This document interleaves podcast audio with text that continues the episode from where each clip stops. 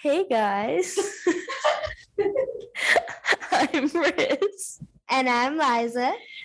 And this is the Little Sleep Much Reading Podcast.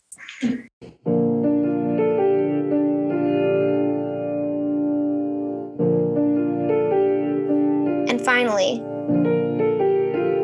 from so little sleeping and so much reading, his brain dried up, and he went completely out of his mind. This is so weird. We never did these things before. Been once. Liza and I have never recorded together in the physical plane. On this plane, physically.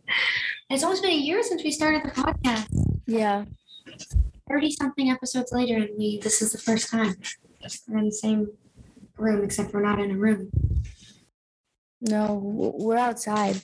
Oh, yeah. What country are we in again? It's not. I think it's called Ashruba. Oh, Ashruba. Or was it Ashruba? Ashruba, guys. Ashruba. Have you guys ever been? Hey.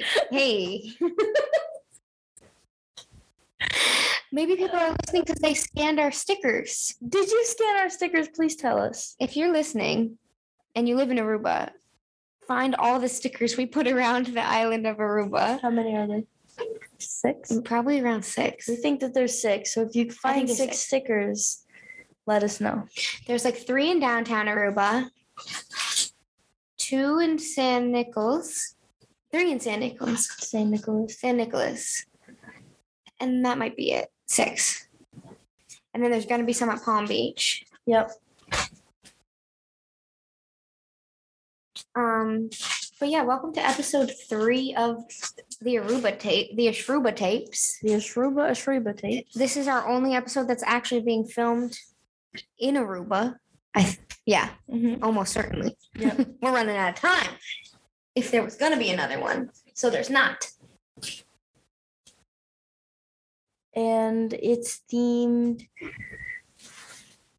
beach trash. Everybody knows what a beach trash book is. In my head, it's always a mass market paperback. But is yours mass market? I don't know. I guess so. I think it's not standard paperback size.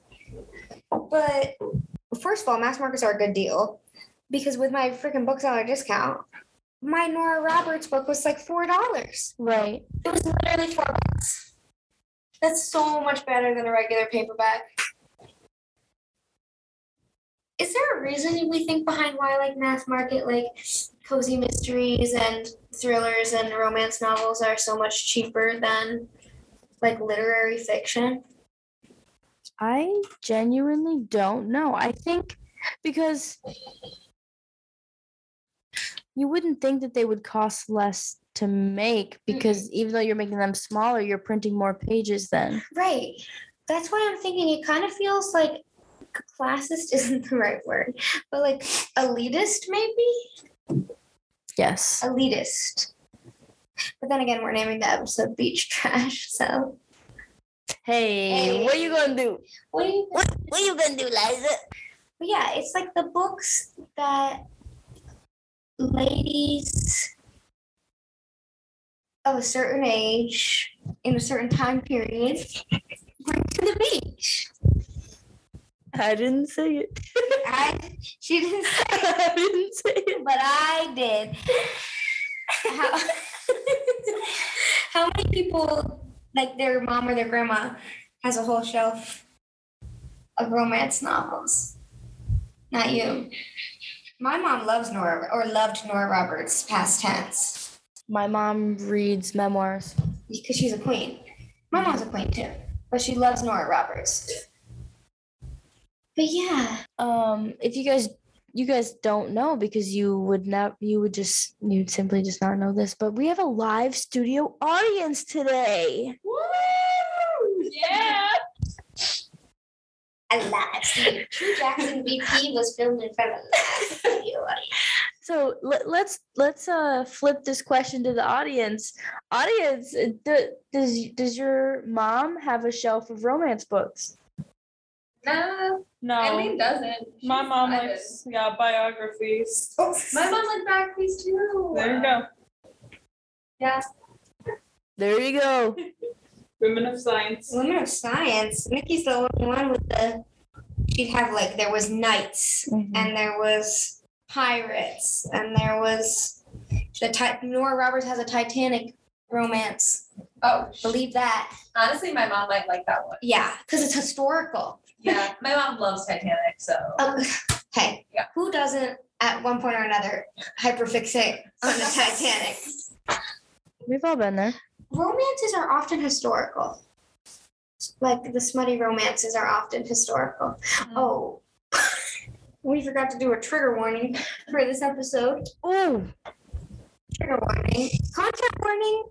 Hey guys, Future Marissa here. As you just heard us say that we're going to do a trigger warning, and the mic feed cut out a little bit when Liza was saying the trigger. So, sexual assault trigger warning for this episode, specifically in the Nora Roberts book. Okay? Wonderful. And if it's not for you, then that's okay. We'll see you in the next episode. And thanks for listening. Which we gotta talk about because it was unsettling. Here's another fun fact. Nora Roberts owns the town that our friend Jessica is from in Maryland.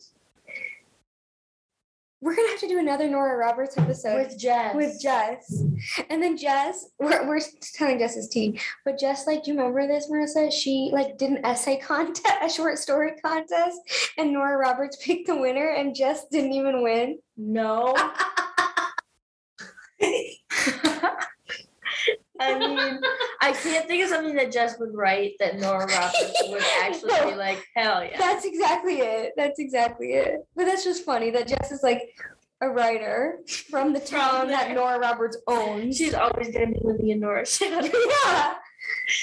Aw, Jessie. You guys know Jessie from Geek Love episode. Geek Love. Oh my God, Jess would tear a beach trash novel to shreds. Verbally. Not physically, maybe physically. Yeah. I thought you were going to tear your book up physically at one point. I thought about it. It's a little bruised. Do you crack your spines? No. Oh, I do. Is that bad? No. Mm. I saw you reading and you were like this. Mm-hmm. I was I don't do that. And when I say this, I mean she literally had her one side folded over to the back. Yeah. So she could kind of fold it with one hand. Yeah, I do that. I crack. That's one of the first things I do when I get a paperback is I go like this. Crack that spine. Why? I don't know. Then it doesn't close right. I know. And I also dog ear my pages, which I know some people aren't a fan of. I hate that. I know. I kind of destroy my books. I mean, I like the idea of destroying a book because I like the ideas of books also being physical things. Yes. I like all the senses to be included while reading, so I think using a book like that is really interesting. I enjoyed the fact of taking my book to the beach and laying it in the sand. Yeah, and, getting stains on. Right, my little greasy sunscreen fingers and my bathing suit and all that. But yeah, I don't be cracking spines. I don't be doing that. My book for this week got totally the front is all ripped and the pages are all wet. It's just that's what you do with your beach book, with your beach read. Beach books are for destruction. Literally. Never have I walked away with a clean book at the beach. I saw something psychopathic on TikTok though. Oh. It was a girl who, she said she likes to rip out all the pages that aren't the actual book. So she would rip out everything in this beginning part except for the story itself. And do what with it? Just throw it out. Okay. I was that's so weird. It's an interesting way to stick it to the man. Right? I was like, that's kind of interesting, but it also feels not, I don't like it. Did you see the girl on TikTok who like reads a page and then rips it out? No. See that? No. Oh my God. Wait, what? Yeah. She's just like, oh, I read the first page. That's crazy. Yeah, wow. Yeah. Why are you spending the money on the book then? Like, it must something satisfying about it, but right. At the same time, I'm like, what if I want to read it again? Yeah. What if I got to the last page and I was like, that was amazing? Or what if you want to like donate it to another, like your friend borrow it, donate it to the library or the Goodwill? Now nobody else gets to read that book. No. She crazy. Liza, what lit news do we have today? Uh-oh. James. Okay, James.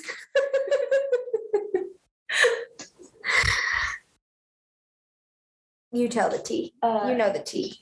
James Patterson, who just came out with a new book titled James Patterson on James Patterson. James Patterson by James Patterson. He was... I mean, I think it's been a long time coming for everyone, but he was officially kind of canceled today. For making racist comments, yeah. or I guess, inversely. Well, yeah, it was just totally fucking stupid. It was. I'm surprised this didn't happen sooner. I know. Stop writing out. Stop. Whoa. Stop asking writers questions. Oh, literally, because we had to, we've lost a lot of soldiers this year. I mean, I don't care about James, but we lost Joyce Carol Oates and Margaret Atwood, like, metaphorically. Uh-huh. And, like, we lost, like, Joan Didion and Eve Babbis and Bell Hooks, literally. But we, like, remember, Joyce Carol Oates is a TERF. And Margaret Atwood doesn't get anything. And now James is like, I'm oppressed because I'm a white man. An old white man, he said, right? Yeah. He's older white men have their own kind of race. Yeah. James. Sir. Also, if you didn't already know, now's the time we're going to tell you. James Patterson doesn't write his own books. So... I don't think he has in a while. It's been some time. That's what I was wondering too. Do you think Nora Roberts writes all her own books? Because she has like probably 200 or more. No, I don't think so. I just don't think that's possible. Maybe though. I mean, because I don't know. I mean, are all of them good? No. Like, okay, Stephen King has a lot of books. Right, so that's why I'm like, maybe we shouldn't just expect that somebody doesn't write their own books. We'll message her. Well, hey, Nora, we gotta ask. For sure, with the glass. But, like, it's known that James doesn't write his own. Right. And then there's, like, Tom Clancy, and I don't know if he writes his own. And then there's a guy like James. Clive Barker. No, Clive Cussler. Oh, Cussler. There's another guy that is dead, but his books are still coming out because other people write them, but they still go under his name. I was learning that at work the other day. Where does that money go? I know. But then there's Preston and Child. They have a lot of books.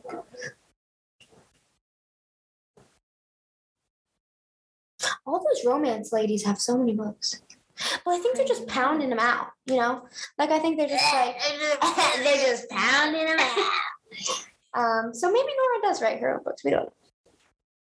We'll ask her. Will we ever know? We're going to ask her. Once we ask her. Or you're going to email Susan Mallery. Oh, I'm definitely going to email Susan Mallery.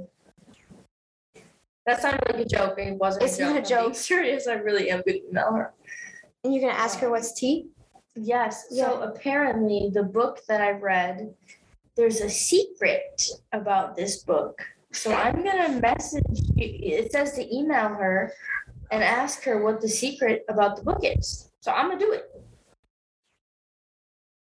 Oh, yeah. What book did you read? Oh, I read The Stepsisters by Susan Mallery. This summer, it's every sister for herself. Oh, my God. And how'd you pick this one? I went to Rite Aid. Yeah. And I looked at all the books and I said, which cover looks beachy? And there was about four. And then I said, which one do I think I'd like the most? And then I narrowed it down to like two. And then I was like, I'm not going to like either of them. So I'll just pick. And that's how she ended up with that. I was like, this one kind of looks the most vacation-y. And it wasn't at all. Oh, God. How about you? I read Nora Roberts' The Reef. And I knew I wanted to read Nora Roberts because she's the epitome of a beach read, in my opinion. But I guess I guess I knew this, but like most of her stuff like takes place in like New England or like Chesapeake Bay or like the Carolinas. But this is the one book I could find at my bookstore that was tropical beach instead of New England beach. So that's why I picked it. And it took place in like a couple different tropical places, but like the West Indies was one. And we're kind of near the West Indies right now. I mean, not really, but like a little. well, like not really. Not really, but a little. Yeah, that's interesting, the different beaches. Mm-hmm. I like thinking about that. Yeah, because like you wouldn't really want to read a beach tropical, you wouldn't want to read like a book that takes place in like Cape Cod while you're in Aruba, right? In my opinion, like, do I want to read any book that's ever about a beach that's like the shores of Lake Erie? No, actually, I probably would like that because the book would probably end up being some kind of like bacterial infection book. Oh, you should write a bacterial infection book. Eagle. Well, that was like the first episode of the podcast. I had read Dogtown, which was nonfiction, but that takes place at basically the area of the beach that I was at when I read that book. So cool. And so I think that's always fun. Like, I feel like if you went to California, you should read, like, I'm reading Malibu Rising right now by Taylor Jenkins Reed. But if you were in Malibu, like, it'd be fun to read Malibu. If you were in the Outer Banks, it'd be fun to read The Outer Banks. The Outer Banks. Heaven, what does he say? Hell on earth. Do you watch that show? No, my dad does. He, as he should. It's phenomenal. What is the... Pope? JP? John B. Well, it always sounds like you're saying Jombie. Yes. Or the other one. Okay, that one sound from TikTok is from that show, right? When he's like, I love you. And she's like, no, you don't, Topper. Oh, Topper. People were doing, like, dances with him. They were like, no, you don't, Topper. Yeah, his name's Topper. Isn't that crazy? Yeah, no. I can't even picture it, no. When.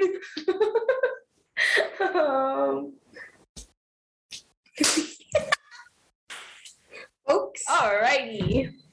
Howdy, hey, folks. Okay. Harry Styles. Maybe we should get into this. Who wants to go first? Your book was written after mine. Mine was written in 1998. So you think you want to go first? Sure. Alright. Hey guys. So, hey, what's up, you guys? That's a Shane Dawson intro. Delete that. Why am I pulling up my notes app? Where's my Google Drive? I could just read you guys my Aruba spending summary instead.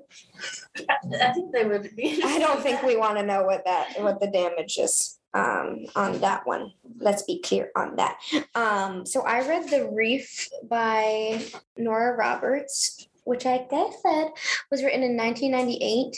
So I think the trigger warnings only apply to my book. Yeah. Which I don't know if it being written in 1998 is an excuse for any of the trigger warnings. But just know it is on the older side. So I don't know. Maybe it was a different time. But that was not that long ago. So I don't know, Nora. But yeah, my book is about, like, I'm trying to think of how to even, where do I begin? It's about this. I know. It's about this girl. It starts off with this girl named Tate, who's in college. Tate, go away, Tate. Go away. You're all I want. That's exactly what happens in the book too. And she wants to be a marine archaeologist. She's in college, and she's with her family in Australia. That's the beginning of the book. Anyway, they're like doing marine archaeology, and they run into this other team of scuba divers. Mm-hmm. There's this man named Matthew and his like father-like figure Buck, of course, and Matthew's all like rugged and he's like older than Tate. So of course she has a crush on him and he has a crush on her, which feels kind of inappropriate because she's 20 and I'm not entirely sure how old he was supposed to be. But yeah, they like, and then they team up kind of. And then he's like, oh yeah, this guy killed my dad. It's giving very Outer Banks. Like, you know, like he's like hunting for treasure and this guy killed my dad, but also my family's cursed because of this amulet that a witch had. And so that's just like some background there. And then they find this shipwreck and it's like they're so excited because they get to like loot the boat, right? Like they get to take everything and like they could sell it or they could put it in a museum because that's what she wants to do because she's an archaeologist. And then she's falling in love with Matthew. And then, Buck gets attacked by a shark, loses a leg. He's in the hospital, Australian hospital, a whole ass freaking leg. Matthew gets all upset because Buck pushed him out of the way. So it should have been his leg. Anyway, while this dude's in the hospital, the lizards are part of the live studio audience. While this dude's in the hospital, Tate goes back to the ship to keep archaeologically digging. And who's there but the freaking guy that killed Matthew's dad? And they're stealing the stuff from the boat. And so that's the past. Then it goes to the present. She's gone. So by the way, her and Matthew have now broken things off. She's gone to archaeological sea school. She's now a marine archaeologist. They're finding a different boat and they're digging out this boat. She gets picked for like this special project. They find out the guy that runs the company she works for is the guy that killed Matthew's dad. So her dad writes a letter to Matthew and is like, yo, I just found out Tate is accidentally working for this guy. What should we do? And they all come back together and they go to the place where the dig is happening. And then it turns into all this drama. There's kidnapping. There's more treasure hunting. There's the amulet that the witch had put a curse on. Then their romance is rekindled, even though they hadn't seen each other in like 10 years. It's crazy. It's crazy, girl. And that's the premise of the book. My gosh. So there was a lot going on. For readability, I gave this book a 5. Mm-hmm. My whole rating scale is very middle of the line, but I gave it a 5 because I was like, honestly, this is intriguing. Like it was crazy, but I did want to keep seeing what was going on. Mm-hmm. I was like, so much is happening. And it was like kind of like that shark attack scene.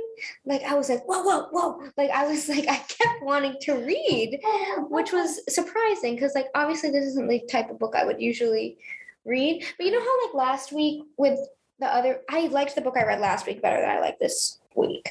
But like, it was like not good, but it was like fun to read. Yes. That's how I felt about The Reef. And that's why I feel like for language and style, I also gave this book a 5. There's nothing at all wrong with Nora Roberts' writing. It's good. There's no mistakes, but there's nothing special about it. But I think I rated this writing better than my last book because it's not that fan fiction style. Like it is actually like good storytelling. Yes. Like there's no like she put her hair in a messy bun or you know what? I think it was because it wasn't from a first person perspective. I think that really helps. If you have like middle of the line writing, I think doing a third person perspective is very helpful because like we talk about it, first person can get real cheesy real fast. So that's why I do think like Nora Roberts' writing is like good and it is more adult because it's third person instead of first person. It's so easy, I think, to get lost in like that teenage style with first person unless you're doing something really cool as like with your style, then I can obviously work really well. But otherwise that outside perspective I think works particularly well, especially in a book like this, which is like so much happening. So then we get to see other people's perspectives too, which I think is important. But for form, I feel like I'm actually going to give this a 6, only because it was kind of interesting, because it was set up in 3 parts, past, present, and future. I don't know why the last part had to be future. It honestly could have just been past and present. But I still thought that was like more interesting than it was a more interesting way to set it up than otherwise. Like she could have not done that. And so that's when I was like, I'll give you points for that, Nora. And I think it was cool too, like, cause I have problems with the characterization in this book, but I think the story was kind of characterized better by the fact that parts of it were taking place when Tate was like 20 and parts of it were taking place when she was in her 30s and like had a full-blown like career. Like in that aspect, the characterization was good. So I think the form helped in that way. For shelf-worthiness, I gave this book a 3, which on our scale is borrow it, don't buy, maybe a one-time read, which I actually kind of disagree with. So maybe I'd make this a 4 because I feel like, listen, these mass market paperbacks are so cheap. And if you really can't think of a book you want to read, but you know you want to bring a book to the beach, I do feel like these are perfect for that. Yeah. And they're perfect purse books.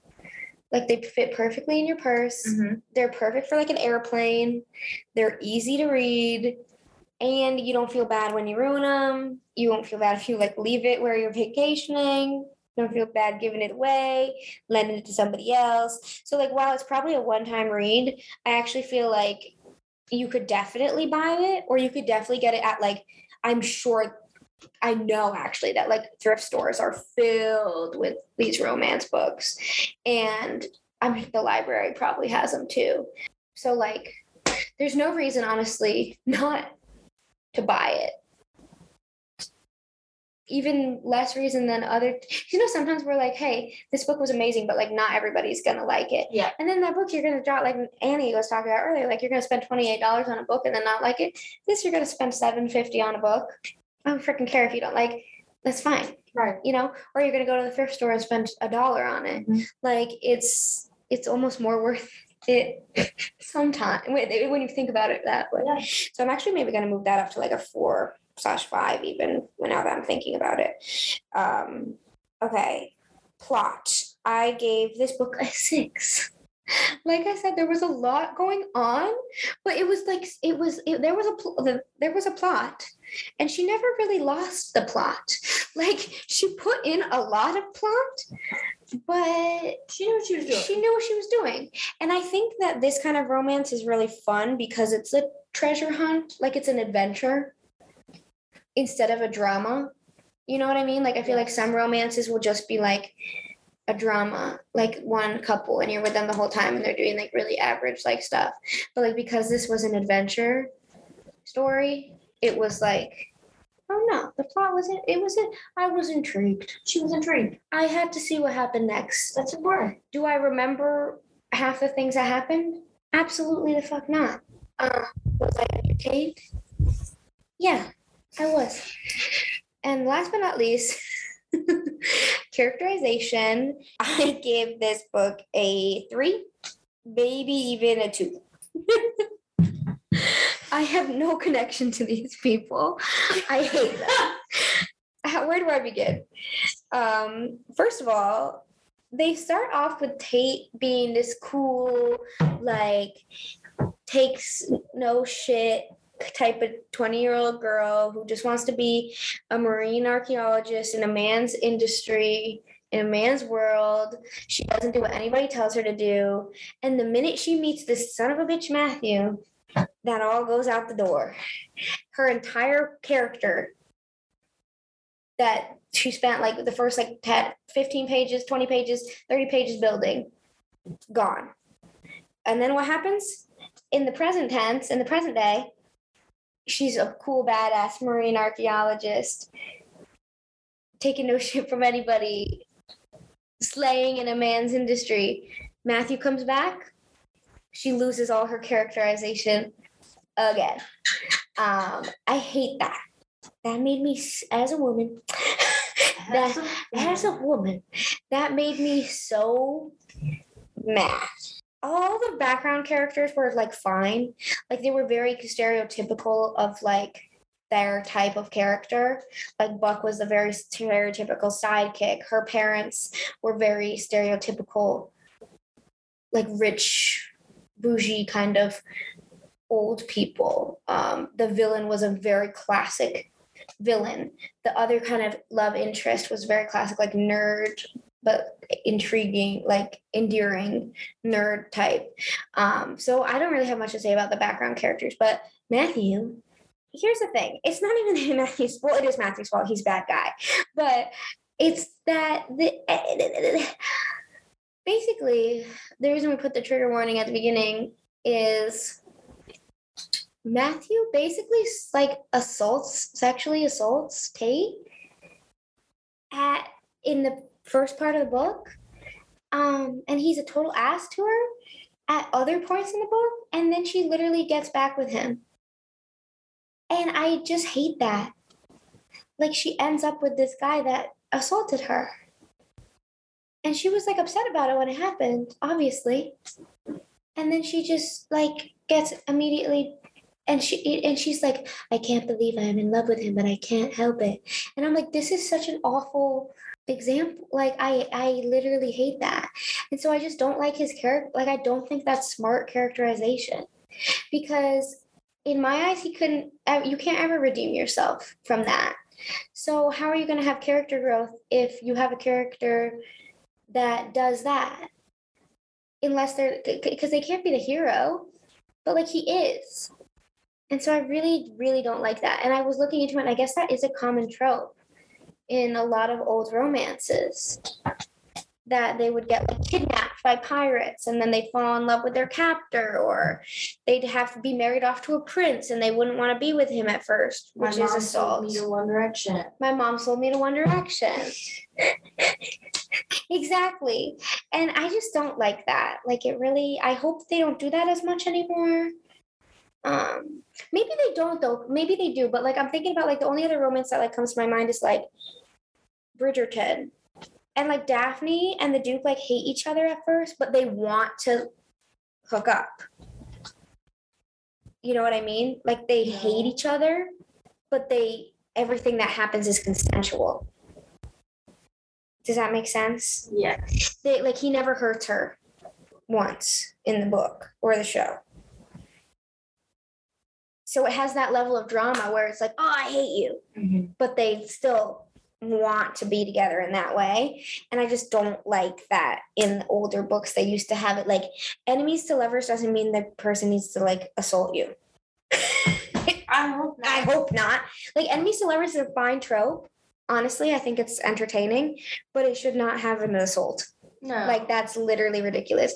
But yeah, this book probably gets not an X rating, but rated R, NC-17. Just a heads up. But if that's something you like, there you go. I think that's how a lot of Nora's books work. She's a crazy girl. But that was why I was pissed off too, because I was she didn't have to have him be a freaking rapist, right? Because then all these other scenes would have been more you would have been rooting for them. Mm-hmm. Even if he was still kind of an asshole, maybe. And here's what would happen. If she hadn't made him an assaulter, I think she could have kept him an asshole. And if she hadn't made Tate go so flimsy when she was around Matthew, I think it could have been better. The characterization, I would have liked it better. If she was tough as nails and he was kind of a dick, but they were still falling in love and he had like a soft spot for her and she had like a soft spot for him, I think I would like it better. I mean, I don't write romance. I don't really read romance, but I think that comes down to having your book be well-rounded. You can't just be, I think if you have the idea of the relationship first and then you develop the characters around it, that's where it can get messy. Yeah. And that's why she's all flimsy around him and things like that. Right. And I think you like really knowing your characters is important. Right. And that would have helped her. It's almost more important to know the characters as individuals before you put them together. Absolutely. Yeah. But then I think like, I don't know. When you write a romance, do you start with the relationship? I mean, I'm sure everyone's different. Yeah, I'm sure. Just interesting to think about. Yeah, but like that's why I feel like Bridgerton is almost like a good example, because like those characters are very whole, mm-hmm. and then she puts them together. Yeah. Like it feels like she makes the characters instead of makes the romance, mm-hmm. and then builds the characters around. Like she creates the chemistry right. as she's writing with already two full characters. Which is how it should be. Always. Yes. I think it should work that way with friends in books too, or like mother and daughters, friends, brothers, you know, like it should be like you know them as individuals and then you know them as they interact together. Yes. So you don't lose them when they're together. Exactly. Yeah. So, yeah, that's why I was like a little mad at Nora Roberts for that one. For any baby writers out there who are writing things, write scenes with your characters that have nothing to do with your story. Yeah. I love that. I love that. You can also make up stuff about your characters that you're never going to actually include in the story. I think that's so fun. I love doing that. Like even picking out what somebody's birthday is. Yeah. Because then you know their zodiac signs. That tells you a lot. But it's just fun. Like you should always like, I feel like if you have characters too, you should sometimes think about what their families are like, even if you're never going to see their family.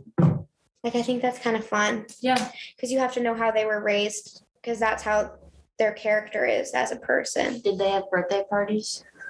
Right. That's a big deal. It's a big deal. It's a biggie. And their culture can play a big role in it, and that should be especially well-researched if you're doing that. Thinking about it. Yeah. So, yeah, your characters shouldn't be just stick figures. No. And they shouldn't be broad concepts, because you're going to forget. Yeah. And fuck up like Nora Roberts. Yeah. And don't have people who are rapists then be the heroes of the book. Yeah, succeed. I hate that. Like another good example I feel like of a romance is Outlander. Like I genuinely love Outlander, and the rapists are horrid. Like you hate them. Like Black Jack Randall is one of the worst villains I've ever seen in my entire, like one of the most well-written villains I've ever seen. And he's horrid. And he doesn't succeed because he's a bad guy. Poop on him. But yeah, bad guys is bad guys. Like there can be gray area with bad guys for sure. Should they be the hero / love interest? Absolutely fucking not. So I'm mad at Nora. She's in the doghouse. Would I read her books again? Maybe. It depends. Is it going to be $4.50? Nora, go to the doghouse. I know. I wonder, that's why I was like, I want to read one of her new books. Mm-hmm. Because I want to see if she realized that was not tea. Right. And I kind of want to read one of her really old books, because she's been writing for decades. Forever. And see, like, what was she doing in the 80s? Something crazy. But yeah, that's The Reef by Nora Roberts. My book is a new book. By new, I mean 2021. Pretty new. Printed in Lithuania, guys. Oh. Slay. As I said at the beginning, it's called The Stepsisters by Susan Mallery, who was born in 1970, and she's been writing for quite a while. And obviously she's still going. So I thought this book was a romance. It's not, besties. This book, as I said, titled The Stepsisters, is about, believe it or not, stepsisters. And so that's the romance. This is what happens when you can't mute me. I hiccup. They liked it. Everyone say they like it. I like it. I like it. They like it. The lizard likes it. It went, So this, yeah, this was a drama. This was a soap opera. Perfect. Type thing. Laid out for you. So Daisy and Sage, which, like, what fucking names? Right. And their stepsisters? Right. Their names are Daisy and Sage. Yes. Very weird. Never mind. Stepsisters, Daisy, Sage.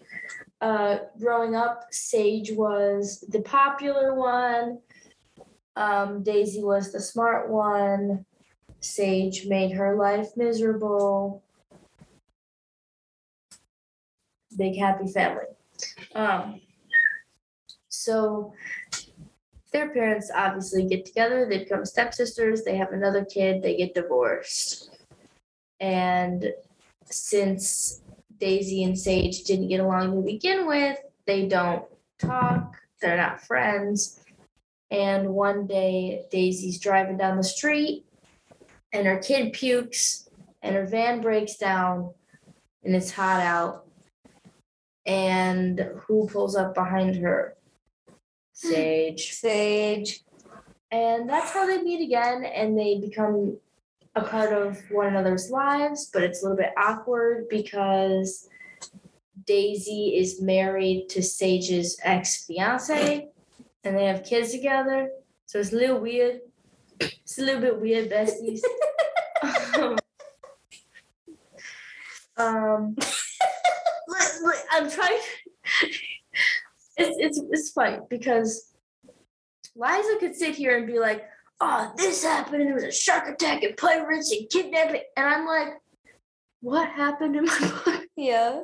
I genuinely don't know because nothing happened. It was just domestic life. Like Daisy and her husband, Jordan, who is Sage's ex-fiance, are like having marital problems.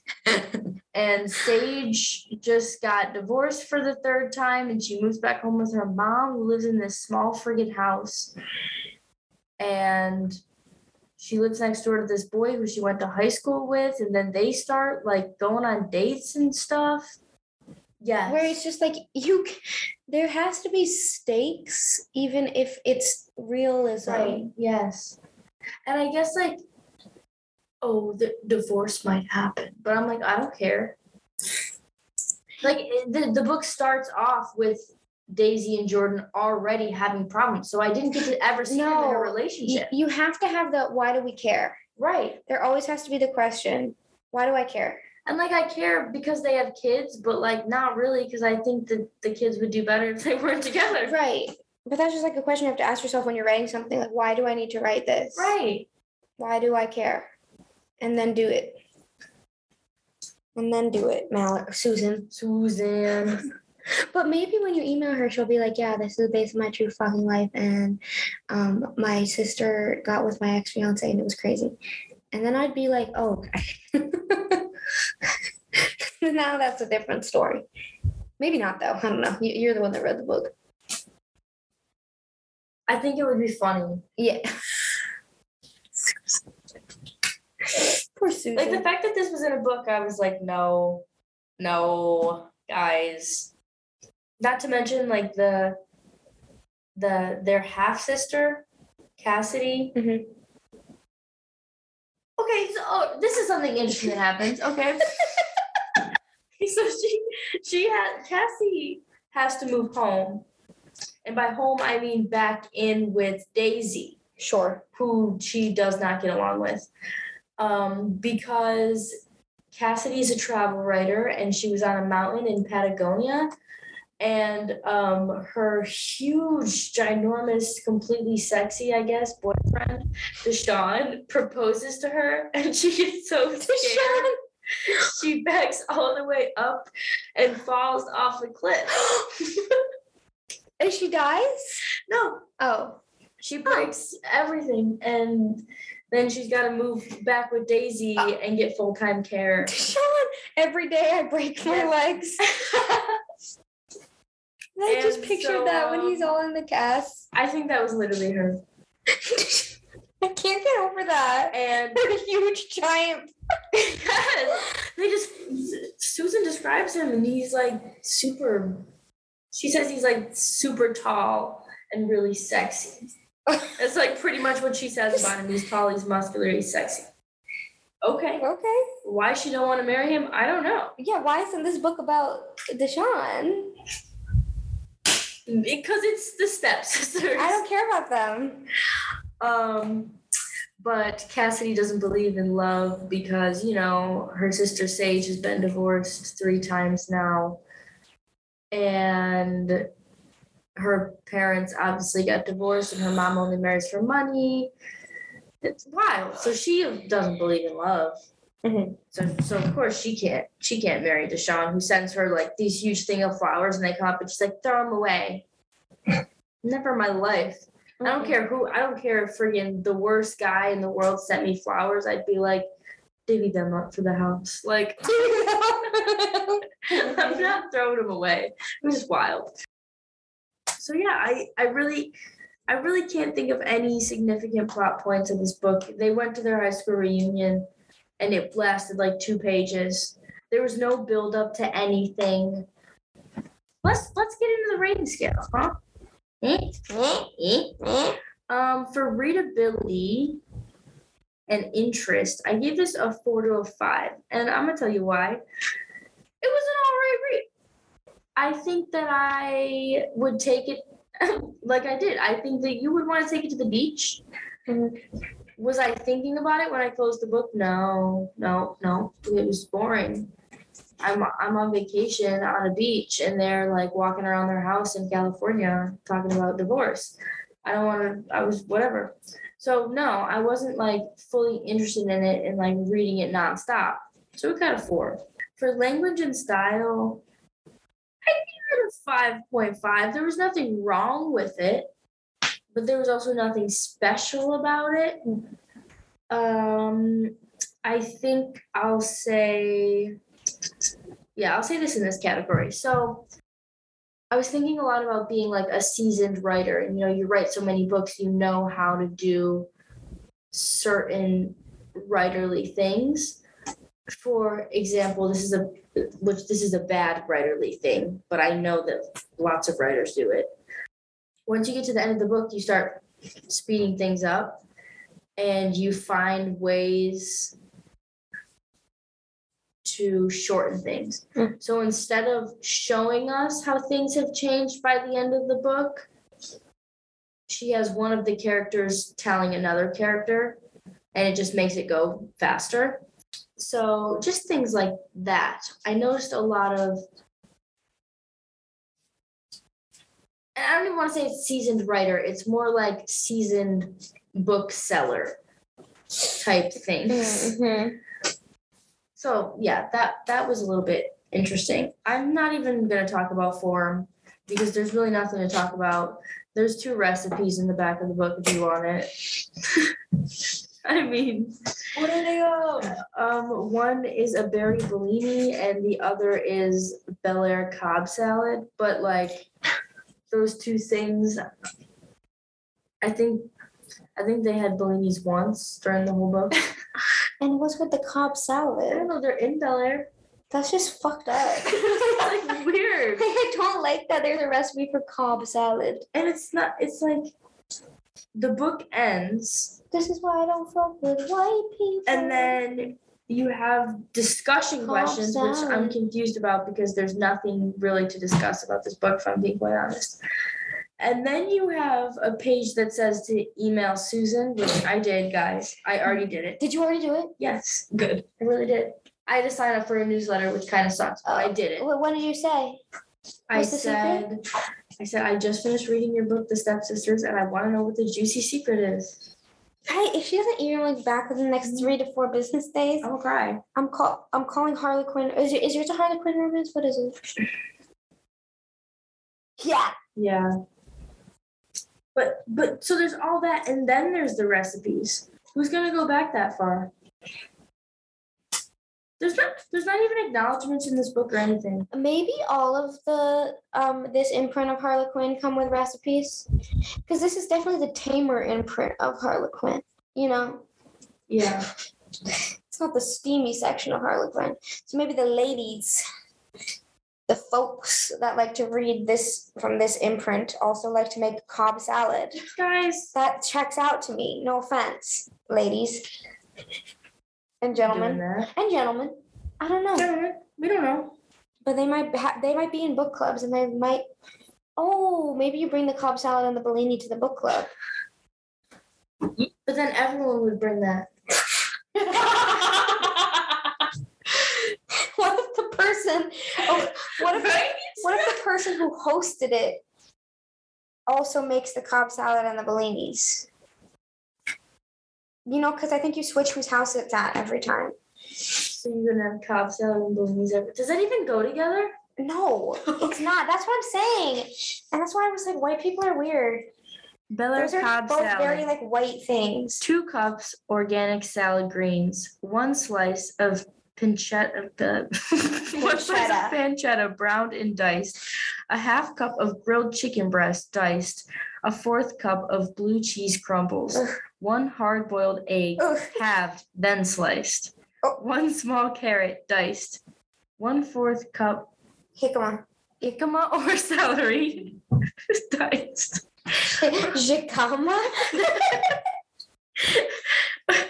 1 green onion with top, sliced. 1/2 heirloom tomato, diced. 1/4 avocado, sliced. Is this a one serving? Why am I getting nuts? 1/4 of a freaking avocado? It's per main dish, so yeah, I guess. And then blue cheese dressing. Okay, but it already had blue cheese crumble. Oh, and then if you there's some asterisks next to both the candied walnuts and the blue cheese dressing. Mm-hmm. And then if you flip the page, it breaks it down on how to make each of those things in case you didn't know. Oh, thank God. But the berry blinis are much easier. It's 1 1/2 cup mixed berries, 1/4 cup sugar, 1 bottle sparkling wine chilled. So, I mean, like I said, there's really nothing to talk about with one here. Shelf worthy. Would I read it again? I would not. I really would not. But I'm going to give it a 3 to a 4. I'm going to say you should borrow it. I mean, I'm going to give Susan Mallery a shot and say, get a different book and not this one, if you're going to get one of her books. But otherwise, I don't know, borrow it. Like Liza said, thrift it. Mm-hmm. If anyone wants to borrow my copy, you can. Mm-hmm. That's really all I got to say on that. For the plot, I'm going to give this a 5.5. Nothing happened, but I kept reading. Mm. And I think it was because because nothing happened, I thought something was going to happen, so I just kept going. And then by the time I was to the point where I was like, I'm past the high school reunion. That was like 2 pages. No one has banged each other yet. This divorce situation isn't getting any better. Like, at that point, I was more than halfway through the book, and I was like, well, we're just doing this now. So there's really not much to say about it, but I kept reading it. I think if you have a boring life, maybe read this book. Because, the book was, like, boring, but, like, a little bit dramatic. Mm. Or maybe you're right. Like, you said it was soapy at the beginning. Maybe people who like soap operas would like you. But see, it was, like, not even enough to be a soap opera. Yes. Because soap operas, crazy shit's going on. And, no one banged until, I believe it was page 257. Exact page. And you know what? It didn't even... it didn't even like go into detail. It just was like, oh, and they went into the bedroom. Oh no. And then she woke up. Right. And I was like, what the? Hey, if you're looking for the opposite of that, read the Nora Roberts. Right. So like, that shit was crazy. I was reading this thinking, okay, if it's this boring, there's got to be like crazy smut. Nothing. Not even a crumb. Not a crumb of smut. That's exactly how I feel. The lizard said, fuck that shit. The lizard was like, and we've seen some shit because One Direction. Oh, you know. You're talking about smut. Yeah, like I feel like we're a good judge of character. The lizards for the second? No. I meant like having come from the One Direction fandom. Oh, yes. We know what's tea when what's tea. Yes, and this was not it. What's your rating of it? So I gave mine rated R. PG-13? I'd say like PG-13 because at one point she said she got heat in her girly bit. Oh my God, I forgot about that. I hate that. She said girly, right? No, she said girly bits. I'm like, you're 40 years old. Oh, ew. And it's also, it's just like, it's one character that just keeps, she's just weird. My favorite thing about this is I feel like you do feel very strongly about this book. Because I'm confused. I know, but you like know so much about it. Like I just you read the whole thing. Like, you know what I mean? Like you really are like, you're like, she's weird. Like you're like, you remember how I was like, I can't remember anything that happened. Yes. Like you're like, I know. My brain had to absorb something. Yeah. It's also like kind of fanficky in the way that the Daisy's character, mm-hmm. Her mother died when she was young, so she has an inheritance, which she inherited this huge house, I guess, that has wings in it, separate wings, mm-hmm. and like rooms that are apartment layout and weird things like that. Mm-hmm. And she has all this money from her mom, and then also her dad's rich, and so she has money from her dad, but she also still works, and she's an anesthesiologist. Okay, queen. Right, so she's like loaded. Yes, lay. Which is a lot of the problem with her husband, because he's like, I feel like I'm not a man, and I'm like, this is we're in 2021, grow up. Yeah, man. You guys already have two kids together, like... Relax. Do something else. Relax. Do something else with your time than complain. So yeah. So 5.5 for plot. For characters, I'm giving this a 5. And I think that Susan did a good job of sticking to her characters throughout. You know, certain characters are always going to mess up. And she tried to give like character arcs to characters, and it didn't really work. And like 40-ish pages from the end, probably the biggest thing in the book happens.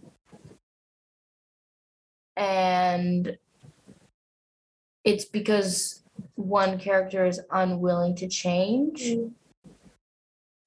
And it results in the other character having to once again be like the nice one and be the bigger person. I don't really think much changed. You know who had the biggest character growth in this book? Deshaun. Close. Cassidy. Right. Who's not even a point of view character. What the frig, guys? What the frig, Susan? What the frig? Susan. But I did find these characters to be like very stereotypical and kind of very boring, and that's really all I gotta say about that, besties. Besties. Oh no. That was beach trash for you. I know. Well, I guess I'll just piss on the phone. Oh yeah, but what's our episode next week? It is water themed. The water themed books. Which is like another one of them loose themes. Right. But like we were also saying like books that kind of make you feel like you're underwater. Right. Like I used Red Clocks, for an example, because there's a lot of water, ocean imagery, comparisons, metaphors, all that fun stuff in there. And it does kind of feel like a drowning book in a weird way. Yeah. It does. It does. I'm just pulling up my books. I am too. I'm reading a book that's new called New Animal by Ella Baxter. It's not new. It's just a word. It's new in paperback. The cover is beautiful. It's written by an Australian author. It takes place in Australia, so it takes place on the beach. It's a dark comedy. It's literary fiction. And I think she's a mortician in it, which is my favorite thing. We love that. We saw a Reuben funeral home and crematory and hearses, and we got really excited. We also saw it at a Reuben graveyard, and we got really excited. Just so you guys know. But yeah, that's my book. I'm reading, which I asked my Instagram friend what I should read, and this book won. So I'm going to read The Water Cure, which is a novel. And I think it's womanly, which I think is interesting. For water. Right. Mine is too. Interesting. What was the other one you were almost going to read? Like the fish? Like a fish. The deeper you go, the bigger the fish. Or yeah, because like I think you should read that at some point. Oh, I'm definitely going to. I also, for... yeah. Okay. For the episode that is going to be posted tomorrow. What is that? The Island Girls theme. I was supposed to read Wilder Girls. Oh, yeah. And it simply didn't come in time, and this book is with the Water Cure book is with that one. So I'm gonna read those the Wilder Girls one at some point for you guys because people voted on that one. You can also do a blog about that too. Oh, I should do that actually. Scratch that. Well, you could do it on Twitter, but you could do blog.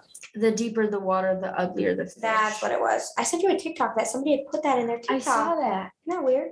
Siblings. Put Stepsisters on there. Sibling. Well, that's next week. Is we're doing the whole episode in Simlish. Yes. Next week will be apart when we film. But I like being. We haven't been apart for 7 days. Yeah.